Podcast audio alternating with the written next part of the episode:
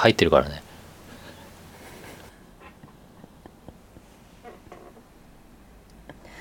はい、皆様こんばんは。3月3日水曜日、C テレ2255スタートいたしました。今日はもちろんおなじみの、今日は何の日はひな祭り。3月3日ひな祭りですね。桃の節句でございます。女の子のいるご家庭はひな人形を出したり、また桃の花飾ったりとかでお祝いされてるんじゃないかなと思います。こちらね、江戸時代ぐらいからは、あの、女の子の節句になったそうなんですが、それまでは男の子の節句も合わせてやっていたそうです。昔から続いてる伝統行事なんだそうですよ。それでは本日も C テレスタート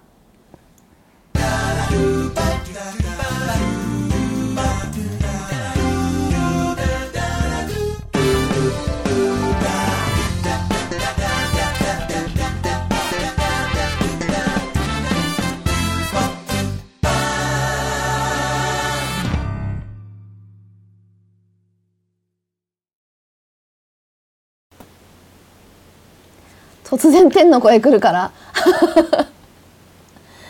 まずは皆様にお詫びということで申し訳昨晩は放送事故大変申し訳ございませんでした。いやーもう大変でしたね。もう全部重なりました。もうネットワークの障害から、まあハードディスクハードの障害から、まあ、タイムカプセルもやられてしまったりとか、まあ、いろんなことがあって夜中の3時頃なんとか全てを復旧させることができましたありがとうございおます疲れ様でしたありがとうございました。パチパチ。はいパチパチ今日はもうバッチリ行かせていただきます。ありがとうございます。そしてねもう一個お詫びがあって、バッチリ行かせていあの、AD もね寝過ごしてたんですよね。うちのあ本当誠に申し訳ございませんでした 申し訳ございません。もう AD のこともちゃんと謝るって。なんか山の上でウェブ会議を2本やってたみたいで本当申し訳ございませんでした ねもう5時ぐらいから風呂入って本当すいませんっていう。ありがとうおござい昼ご。飯食べながらビール飲んで本当にすいませんでしたあ俺じゃない AD ですあれなんかちょっと AD が起きたの3時だったらしいけどなんか私も3時までやったらなんかあんのかな。あ怖い怖い。牛牛水時を過ぎたあたり。牛水の字過ぎたあたり。怖いですね。ネットワークの不調は本当怖いですね。いやー。いかんともしがたい。バックアップ。そうだからモバイルのあのモバイルも用意してたんだけどもモバイル w i f i とかもそれもダメになってしまったしスマホでやってもダメになってしまったし、ねね。いやーだからね全部がいってしまってちょっと多分設定ちょっと何かやればモバイル w i f i とかいけたかもしれないんだけど焦ったね焦っちゃったね。有線切り替えたらいけるかなとか思ったけど。うんそれはあるね。うん。今も天の声が来て「え声入ってんの?」って焦ったね。う。ん。カミカミだったね今日も。はい。最初のシーンはですねお互いマイクオフじゃないんです。喋ると入るっていうね 罠みたいなものを仕掛けてます。はい。まあミュートして私ですけど。今まで、うん。今までずっとミュートだと思ってました。ミュートになってたと思ったんだけどこうマークが。うん。あのねうん。ある日アンミュートするとその設定で残ってるんだよねきっとね。だから気づかないんだね。うんよくないね俺もね。うん。あでもなんかちゃんと見てるつもりだったのにやっぱ怖いね。いやでもねしかもねだいぶ慣れてくるからね。毎日イカムライブ使ってると細かいところまでだいぶね分かってきていろいろいろいろ勉強になるね、そうなんだ。うん、やっぱね習熟していく過程ってのはすごく必要ね。この前ほらたっくん呼んだでしょ、うんたっくん呼んで3人で話した時の回をうん。ちゃんと見返すとあのね、やっぱ3人の声かぶってる時にノイズキャンセルがもこもこかかるんだよね、少しね。あー。そっか。なんかちょっとたっくんも言ってたね。そうそうそう。あの言ってたでしょ？声の感じが少しねあの練習いるねって。うんうん、うん、そうそうそう。あれ？いやんなはずないんだけどと思ってたんだけど今うん。日全然多分聞いてる方々違和感感じないと思うけど、僕と京子ママの声かぶってても全然何の問題もないはずで、あしかもなんか今掛け合いもいい感じですね。でしょ？全然スムーズでしょ、うん。これもイーカムライブのオーディオの設定で、今ねミュージシャンモードっていうのにしてるんですよ、バンドの音がいろいろ重なってもいいようにみたいな。うん、ステレオでも配信できるしあの、うん。それぞれソフトウェアでやってるノイズキャンセルの機能も完全にオフにして。えもちろんね個別に設定もできるんだけど。あごめんごめん。マイクは全部。って言ったないならこなかいうないないないない。口からあなたステレオマイイク使ってないだろ？ステレオマイクっていうの2本あるんだぜ。知ってた？知らない。知らんかったろ？知らない。ステレオマイクじゃないやろ？あだろ？知らない。まマイクっていうのは普通モノラルなんだよ。OK 知らない。わかりました。例えばこういうさグースネックマイクあるでしょ？こういう。はい。あれ？こういうって出てない、これこれこれこれ、はい。こういうのね。僕もグースネックマイク使ってますけどあのほら官邸の記者会見とかさ両サイドからマイクこうやってピッて出てたりするでしょ？あーはいありますね。ねこうああいうふうにさ、ね。グースネックを2本用意してそれぞれ1ちゃん2ちゃんにつないでねこの1ちゃん2ちゃんはい。をステレオとして扱うみたいにオーディオインターフェースの方でやればステレオになる,、へーなるよ。なるほど。そうすると「えーん」ってやれると思うよ。そうそうそうそうそれそれそれはーんっていうやつ。疑似的にやれるけどパンしようか？あまあいいや。はい。ステレオで聞いてる人だなじゃないとね。聞けないね聞いてる人はほら結構ステレオで聞いてるはずやん。あそうなんだ。こういうなんか片耳イイヤヤホンではない。あ俺片耳で聞いてるけどねこれね。うんそういえば。これはちゃんとステレオモノラル変換しして聞いてます。はい僕は。はい。なるほど。うんなんかステレオうんそうだね。モノラルイヤホンってあのうんなんでもない。さあほらまたさそういう話で伸びていくから今日ははい何話するんでしたっけ？あ来たね。えっと私昨日ねあの本当香川だよ。いやいや。あ違う。ね私昨日あのちょっと聞こうと思ってたんですよ。聞き忘れてというか、もうあの音がダメダメだったんでできなかったんですけど3月2日ね、もう終わってしまったイベントですけども7時から9時までということであの経産省のデジタル化推進マネージャーがあの弁護士どと一緒に弁護士 .com が語る。そうですそうです。行政にエンジニアが関わる ED ということで。はい。はい、これね酒井さんも登壇されていて弁護士 .com さん出てました。とはいで最近話題のあのファインディさんですね。そのさ話話題を掘り越さなくていいよ。誰も気づいてないだろ？ファインディさんが話題だったって。あれですね。あの GitHub 使って、えーとエンジニアの点数つけるっていうサービスを使おうとして GitHub にソースコードアップしちゃった人がいたあれやめて人のことまで。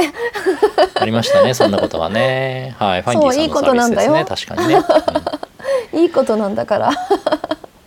あそうです。だからまあこれねガブテックそそのニュースが出る前からこのお話はいただいていて、うんうん。はい。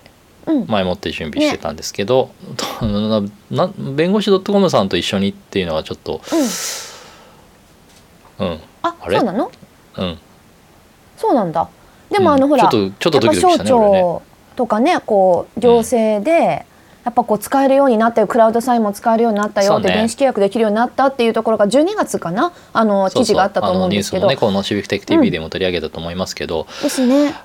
まやっぱあのいいわゆるロろんなものがあるけあ、ども、うんまあねロビー活動じゃないけど、あれはああいう、えーと経産省のそのグレーゾーン解消、経産省のじゃないよね、うん。グレーゾーンを解消するために、うん。ここれってグレーなんでしたっけ？白黒はっきりしてくださいっていうのをこううん。聞けるっていう制度を使って白黒はっきりさせたっていう活動をしてくれた。結果クラウドサインは大丈夫っす。電子署名 OK っす。みたいな回答があったっていう流れなんだよね。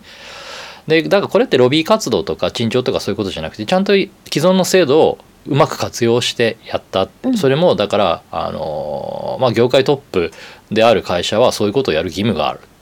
みたいなことをおっしゃってましたけどね使命感みたいなものを持ってそういうことをやられたってことをおっしゃってまえーそれしたけどはどういう窓口に行けばいいの？なんかそういうの制度があるみたいよ。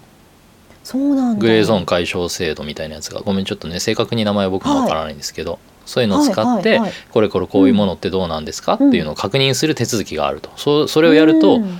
必ず答えを返さなきゃいけないから。白なのか黒なのかってね。うんというわけです。でね僕ねちょっと昨日 Zoom ウェビナーで、うん。えー、と講演させていただいたんですけど、うんちょっと調子こいてうんうん頑張ったんですが、調子こいて頑張った時にですね、ちょっとオプション一つ設定するの忘れて、割と映像カクカクだったんじゃないかと後から反省してるんですけど。あそんなことないですよ。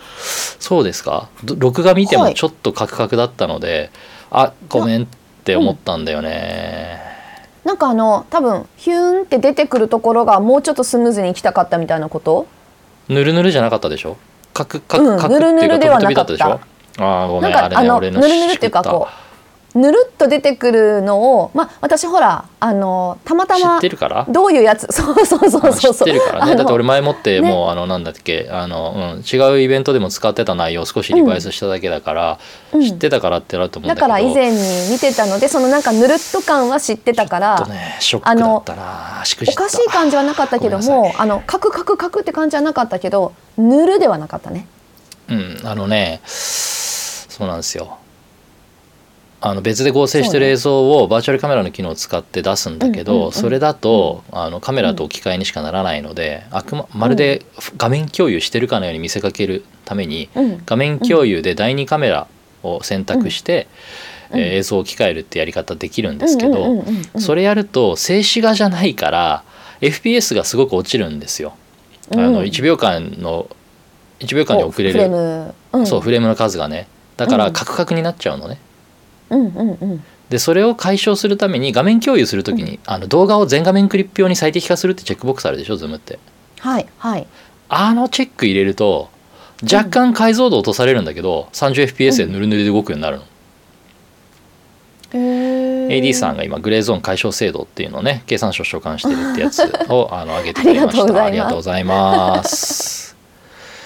ごめん なさいね。でグレーゾーン解消制度を活用した例じゃないんですけど、あのーお話昨日もねちょっと触れたお話で、コンカーっていうコンカーさんっていうその経費生産サービスありますよね、ありますね。はい。コンカーさんがやはり、うん。あのいろいろ活動した結果電子帳簿保存法が改正されて、うん。領収書のスキャン保存に関しての緩和がされたみたいなあそういうロビー活動の成果も過去にあったと思っていて、うん。やっぱりね、まあ、時間はかかるかもしれないけれどもそういうことを地道にやられてる方っていうのはすごく尊敬しますっていうお話を昨日少しはさせていただきました。いやコンカーさんとも酒井さんねいろいろお話されてあれももう3年ぐらいかな？そうですね。僕もともと不詳共通の旅費生産サービス、うん。しあのあるんですけどそれの、うん。いやそんなのなんだろう。ねオンプレで、えー、とこさえたサービス使ってないでいいからコンカーでいいでしょ、うん。っていうことを言って、コンカーさん巻き込んでポックまでやったんですけど、ちょっと残念ながらその結果としてまだちょっと、うん。あの時期尚早というかどうしても旅費法にマッチさせる、フィットさせるためには中間システムが必要になってしまってその中間システムの開発にすかなり膨大な金額がかかるので、今はまだ無理と。まあ、要するに根本的に BPR する、うん。旅費法を改正するなりなんなりっていうことをしていかないと、うん。システムを置き換えるのは簡単にはいかないよねっていう形で POC の結果が出てしまってすぐに置き換えるってところに至らなかったんですけど、いろんなことをうん。一緒にやらせていただきました。ただね、うん。またちょっといろいろその辺りに関しては新しい風も吹いてきて、財務省さん巻き込んで、旅費法って所管してるの財務省なので財務省さん巻き込んで、うん。新しい動きが、えっとできていくといいなと思ってるんですけどねちょっとね。いやだってそうだよ。あのコードフォジャパンサミット新潟の時に、うん。あのもうすでにそういう話って結論ある程度なんかこんな感じだったんだって話をうん。私酒井さんとした覚えがあるからそう考えるともう3年どころかもうちょっとずっとやってる前？最初から。うん。ね。結構最初からやってるそれ。うんやっぱあの私の会社がやってた、まあ、J グランツっていうね あの補助金申請システムもやっぱ J グランツもあのあ、まあ、補助金もやっぱ補助金に法律がいっぱい絡んでるので、やっぱも BPR していかないともう法律なんとかしろよってところからじゃないとね、補助金適正化法だっけなんかね。補助金鉄火法鉄火法ね。もう金鉄火法鉄火法めっちゃ読み込んでね、うん。みんなで法律とりあえず読み込んで法律読み込んでないともう要件定義できないって言われたからもうみんな必死でぱ J グランツに関してもやっぱりその本来当初システムコースをたあのねプロジェクト立ち上が立ち上げた当初はできるだけ簡素なシステムにしてあの補助金の制度そのものをあまあ BPR してシステムに寄せていくっていう方向性でできたらなということで進めていたんだけれども、結局やっぱり補助金をまあ所管している各局、まあ、原価原局をきちんと巻き込んで、うん。そこを変えていくことはなかなかできずシステムが複雑化肥大化していってしまったっていう反省はね、確かにあるんですよね。いやこれあの、まあ旅費のそのを感じ CBS の話だったり私のやってたまあ J グランツだったり、まあ、そこにね酒井さんとかもまああの絡んで一緒にやってた時期もあってっていうところで、うん。そのあたりすごいもうねあの 涙なしでは語れないいろんなことがあるけどもでもやっぱりさ、まあね。何かしら BPR っていうことをすごくこうじゃあどうするのっていう言葉だけじゃないところでなんか中に植え付けたそうね爪痕は残ったと信じ頑張たいしっ、たなと思ってるし、うんきっとね。でやっぱさこれはさもう単純になんかこうシステム作る云々よりもう法律なんだよね。もう本当最政治だし。終的にはね、うん、ね。もう中でどうするかっていうところを外側のシステムからじゃなくやっぱ中からなんとかするしかない部分がすごくあって。でももうあのかなり補助金には詳しくなったし今もね J グランツ使ってうちでもやっぱ補助金申請とかなんかする時には使ったりとかするけどうん。やっぱ、うん、もうちょっとねあのやりたかったところはもちろんあるしこれからまだまだちょっとその辺もね頑張ってあの違う形で爪痕はまた残していきたいなとは思ってますけど、はい、うん。まあでもやっぱね契約書とかのところもどんどん変わっていってるからやっぱね時期がっていうところは今まであったけどもこうやってロビー活動というよりかはやっぱこうあるべきところにちゃんとねなっていくっていうところがいったらいいですよね。なんかまた頑張りましょうこの辺も。はい頑張りましょう。そう。それではこれもス。爪痕残す存知ですか？ことなのかな？V レットさんの。2020年度のオープンデータビッグデータに関する優れた取り組みの表彰というね通称 V レット勝手表彰ってやつですけれども、うん。はい、今年度の、えー、と勝手表彰の表彰式がいつ予定されてるんでしたっけ？3月5 3日の5日午後ですよね。はい、3はい月5日の午後に3月5日。V はい。レット勝手表彰の表彰が予定されているということです。今年度13の最優秀賞は東京都の新型コロナウイルス感染症対策サイトが最優秀賞になったというね。これ2月1日に発表されているので、うん。はい、ずいぶん前の記憶かと思いますが、文献フォーラム出てねお話しされてましたけど宮坂さんのねなんか代わりにあの指名されてということであのずっと見てましたけども今日午前中。うんそうですね。はい。3月5すごいかっ日ですこよかったです。ね授賞式もオンラインで行われるということでしたが、優秀賞は新テレワークシステム。また、まあ、Google さんの COVID-19 日本版感染予測であったり、貢献賞としても LOD チャレンジとか、えー、とジオロニアさんのジャパニーズアドレスジオロニア住所データ、うんジグ JP 福野さんのコロナウイルスダッシュボードであったりだとかさまざ、まなね、えー、と Code for Japan 福井県との、えーとやってたこのこれも新型コロナウイルス感染症対策のためのデータ公開支援ってやつですかね。うん。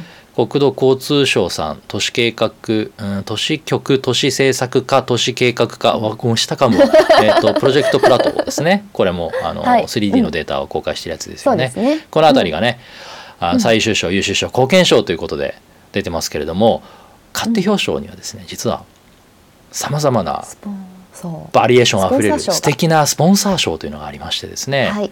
うん。 Code for Japan 賞とかねもございますけどね Infolounge 賞ですとかなんとですねスナック京子賞というのが今年から新設されておりまして。そうなんです。し気づきましたか？これ今日掲載されてます。スナック京子賞ですね。はいスナック京子賞の受賞者はなんと誰も取り残さない「No One Left Behind」の言葉を残してスナック京子にきちんとした爪痕を残していってくださった 我らが村井純さん。純ちゃんイエーイ。純ちゃん。しかも村井純さんちゃんと表彰式に都合をつけはて出席してくださいます、そうですどこに登場するのかなって感じですが はい来てくれることは確定しておりまはーい。3月5日13時から15時までオンライン表彰式あるそうです。えっ、とすいや確これもかさオンラインだから YouTube かだよね。何かで流すんだよねこれね。はい。そうですね。はい。あの私たちは Zoom で参加してそしてそれを YouTube に流すということですね。だったと思います。楽しみにしててください、V レッド買って表彰ですねえーちょっと衣装どうするの？ちゃんと着替えるよね。まああのその時はですね蝶ネクタイはあのポチってするやつじゃなくて、本物を結ぼうかと思ってますけどね。はい。はい。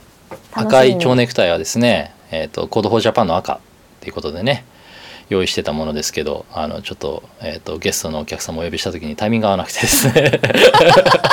そうでした。そうでした。私はい忘れたんだ、えーはいということでしたがそうでしたね。はい。今度こそ、はい。赤で合わせようって言っ赤てね。で。でもまあ清掃ですかね。うん、清掃ならやっぱりあの白いタキシードですかね。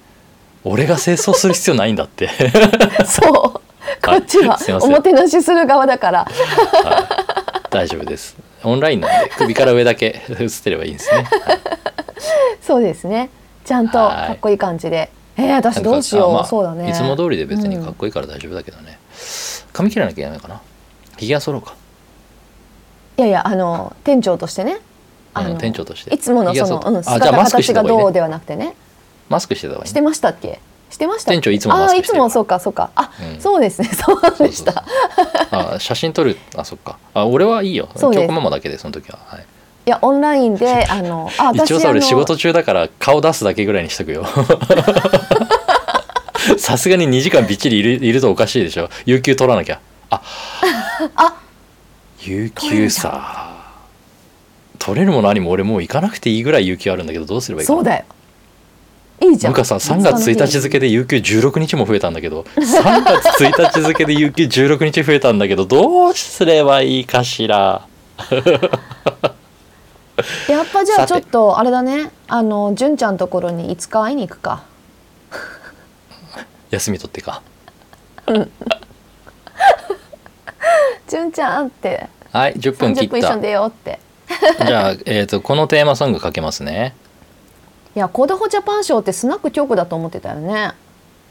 まさかの違ったそう Code for Japan 賞ってなんかずっと調整中だったからいやこれはきっとスナック京子スナック京子が受賞するんだな。ありがたいなと思ってたら全然違っすいません。とか思ってた。ねだから蝶ネクタイとかね用意してた。用意してたのにね。はい。はいこちらなんでしょうか？はーい。来ました。え白地図じゃなくてこれどう塗っていくの？あ塗ってる。そころこどんはい。そころこどん。そころころころこトーク。はい。これです名前決まりねなのかな。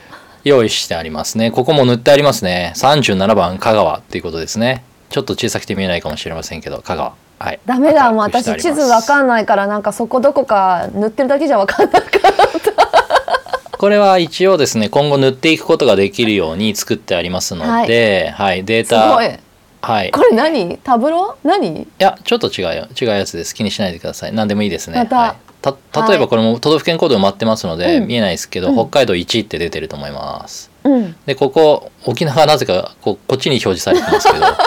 本当だ。あ千島列島かよと思ったんだけど、うん。沖縄本当だ47ってなってますんで、はい。はい。ため試しに長野県は20だし東京都は13ですね。礼文島が遠くなったのかなと思ったけど。はい。一応分かるようになってます、はいこういうやつ用意してありますんで。どうしていくんだっけ？とりあえず昨日塗って37く。出ました。香川ですってことで。塗っていきます。一応ですね 候補者が3名ぐらい、えー、と上がっていますので、これから調整をしていくという形になろうかと思っています。これはいついつぐらいに話すみたいなことで目標していくのかなとかあるの？えっ、とねどうしようかな。とりあえずあプレジバレちゃった。えっ、ととりあえず。言わなかった。ごめん私がタブローって言ったからバレちゃった。バレちゃった。はい。そう上見えてるからね。そう見えてたからね。うん見えてたからね。だからタブローって言ったんだけど。はい、えー、と昨日お三方ぐらいお名前いただいてたかと思うんですけどまあミキさんとか、えー、とあとなんだっけ、えー、と江クロステ口さんですかね。クロス ID に行かれているとあのとかあと、はい、高木江さん口さんじゃなとかかったかな？間違えてる？違う。山山山口さんか？ごめん。山口さん。江口さん山口さんうん。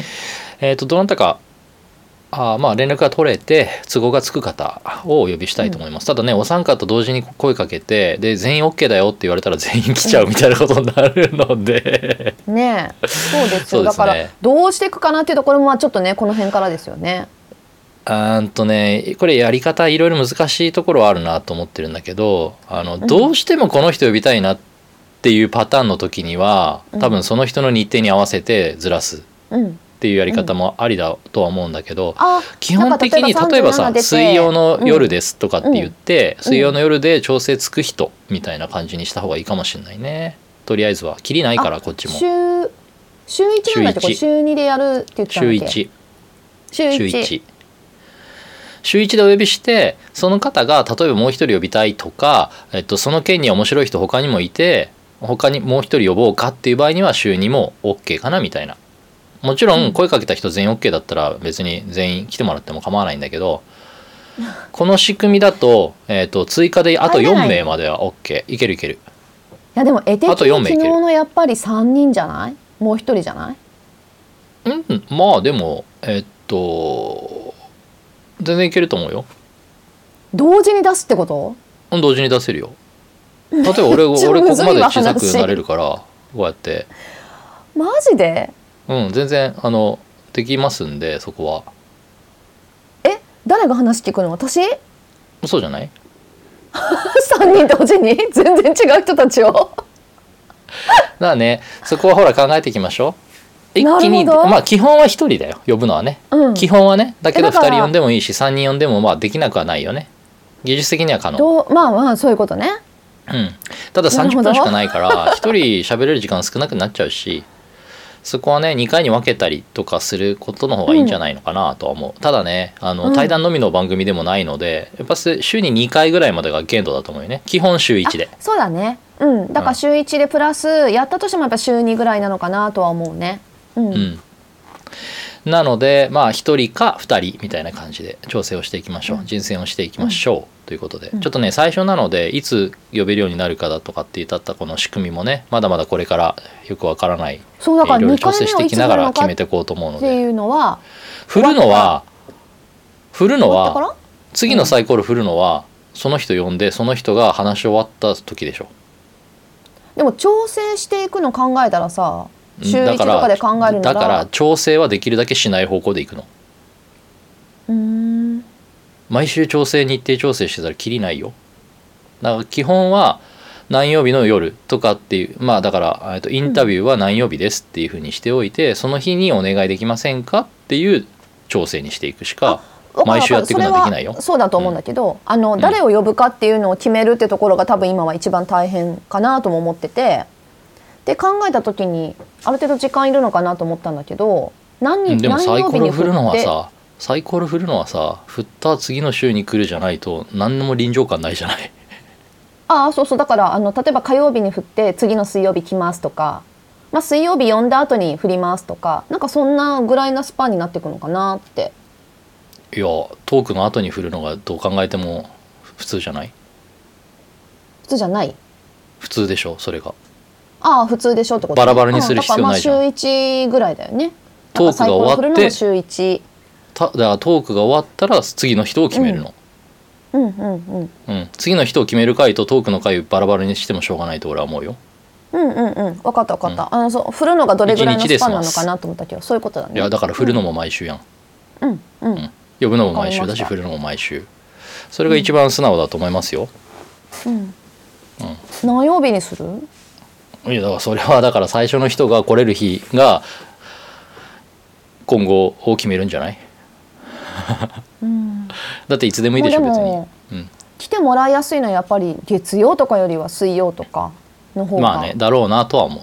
金曜日とかね。まあちょっとねまあでも金曜日とかイベン金トとか曜の夜だとちょっと用事あるよねとかね。ねまあ土日はないでしょ？って。だ多分ね水木あたりが候補かなとは思ってるけどね。うん。うん。そうだね。うん木曜日だったらまあ毎週各週スナック強行でもあるけどね。そうそうスナックあるからね。ちょっと水曜日とかの方がいいのかなって気はするけど、まあその辺はあそうのそうね。木曜日はインタビューデーだっていうことでばあのね 番組は違うけど対談ばかりが見れるっていうのもありかもしれないしね。そこはいろいろ考えていきましょうよ。ね、そうだね。ちょっとね皆さんにもアンケートとか取らせていただいたりとかみんなで決めていけたらなと思ってますのでぜひぜひお知恵をお貸しください。あとね人選だとかにもね基本的には調整こちらでしますけどこんな人いるよとかあのつないでくれたりするとすごくありがたいです。西谷さんもねコードフォーサヌキの人も呼べばいいのにとお話しいただきましたけど多田さんはいありがとうございます。選ばせていただきたいと思います。探させていただきます。はい。ということであと1分ですがちなみにですね今日結構今日はひな祭りですけど IODD の。うん、ああ IODD の話もそうなんですけど IODD はちょっとまあ、はいなんか増えてますね、北九州とかも増えてますね,、ね、すごくね数が増えてる。またそちらもねフェイスブックページシビックテック TV のフはいェイスブックページからチェックしてもらえたらと思います、ちっちゃくて恐縮ですけどあの毎日データ取ってきてスプレッドシートでフィルターかけてるやつがあるんですけど、今ね何件になったかな。ちょうど IODD の公式サイトから日本のあのイベントを14件ありますね。登録されてるうん。イベントをね、今14件 CSV 登録でされてますね。取得して、もうすごい、はい。最初のまあね、時 V レットの確定表彰とかも入入ってた。えー、すごい。登録してあるんだね。これも IODD のっていう一環ってことなんだね。まあオープンデータはの取り組みだもんね。表彰してるのあねだからそこに合わせてるってことなのね、うん。きっとね。なんか3あとね月4北九日から州さ6んとかも日。増えてます。6日ぐらい V レットのサイトがつながらなくなるらしいんだけどでさちなみに3月3日今日はですね僕の母親の誕生日なんです。ああ陽子ちゃん、はい、陽子ちゃん。おお誕生日おめでとうございます。71坂井ママお誕生日おめでとうございます。結構もうね70過ぎて一つ増えて。そっか。そう。私たち同い年で親親も同い年だからね。そうだよね。なんかその辺がね。なんか年齢差兄弟構成完璧一緒なんだよね確かね。そう。10歳違う弟がいるはい。あと10妹がいたり秒です今日の放映今日最後まとめて。は陽子ちゃん見てないのかな？酒井パパ酒井ママ見てないのかしら？陽子ちゃんおめでとうございました。はい。また呼ぼう。ありがとうございます。3月3日今日は桃の日。桃の節句ですね。そして酒井さんのお母さん陽子ママのお誕生日でした。おめでとうございます。いつもいいねをしてくださってますのでまたピコーンと出てくると思いますではまた明日3月4日もやりますね。そうですね。やりますよ。じゃあまた明日の C テレ2255で会いましょう。またね。